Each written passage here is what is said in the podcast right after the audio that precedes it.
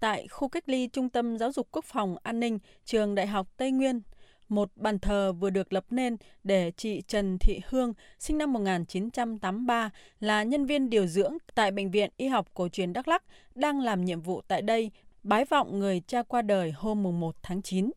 Nước mắt chảy dài khi chị chỉ có thể bái lạy vong linh cha từ xa. Hình ảnh tang lễ ở quê nhà Nam Định chỉ được thấy qua cuộc gọi Zalo trên màn hình điện thoại. Chị Hương hy vọng rằng dịch COVID-19 sớm được đẩy lùi để chị có thể về quê thắp nhang lên mộ bố. Hè vừa rồi là mình cũng có kế hoạch là đưa con cháu về để vui vẻ với ông bà, tại vì ông bà cũng tuổi cao rồi á. Nhưng mà vì dịch bệnh nên cũng không về được. Mà bây giờ thì thực sự là ông lại ra đi đột ngột nữa. Nên là cuộc hẹn mà không thể thực hiện được. Nên rất là mong muốn là tất cả mọi người chung tay vào để đẩy lùi dịch bệnh để mình có thể được về quê thắp nhang cho bố.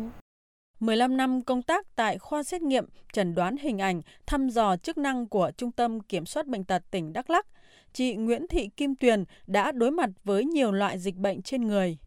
Xong, phải đến khi là thành viên của đội truy vết số 3 là lực lượng nòng cốt xông pha vào cuộc chiến chống COVID-19, chị mới thấu hiểu được hết những vất vả, hiểm nguy và cả sự hy sinh khi đi làm nhiệm vụ.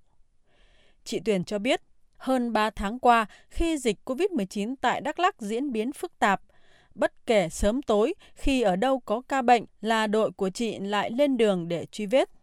Dù phải làm việc xuyên ngày xuyên đêm trong bộ đồ bảo hộ kín mít, nhưng xác định việc lấy xét nghiệm có ý nghĩa quyết định đến công tác chống dịch, nên các chị phải tranh thủ từng giây từng phút để hoàn thành nhiệm vụ một cách nhanh nhất.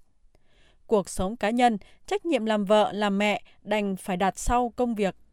Cường độ thời gian thì đột xuất, có lúc thì sáng có, có lúc thì làm tới khuya nửa đêm, khi nào làm xong hết rồi là mới được ăn. Có nhiều lúc đêm nửa đêm một, hai giờ sáng mới ăn. Rồi buổi sáng hôm sau đâu có thời gian mình nấu nướng gì đâu. Mình phải ăn gỗ bánh mì hoặc là uống chai nước lọc.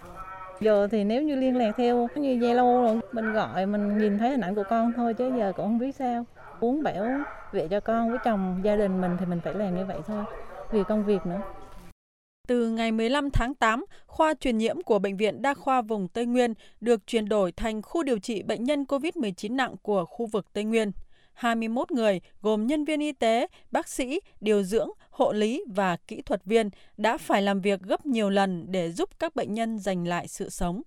Bác sĩ chuyên khoa 2 Trịnh Hồng Nhật, trưởng khoa hồi sức tích cực chống độc, phụ trách khu điều trị bệnh nhân COVID-19 nặng tại Bệnh viện Đa khoa vùng Tây Nguyên cho biết những bệnh nhân chuyển vào đây đều có nhiều bệnh lý nền và nguy cơ tử vong rất cao.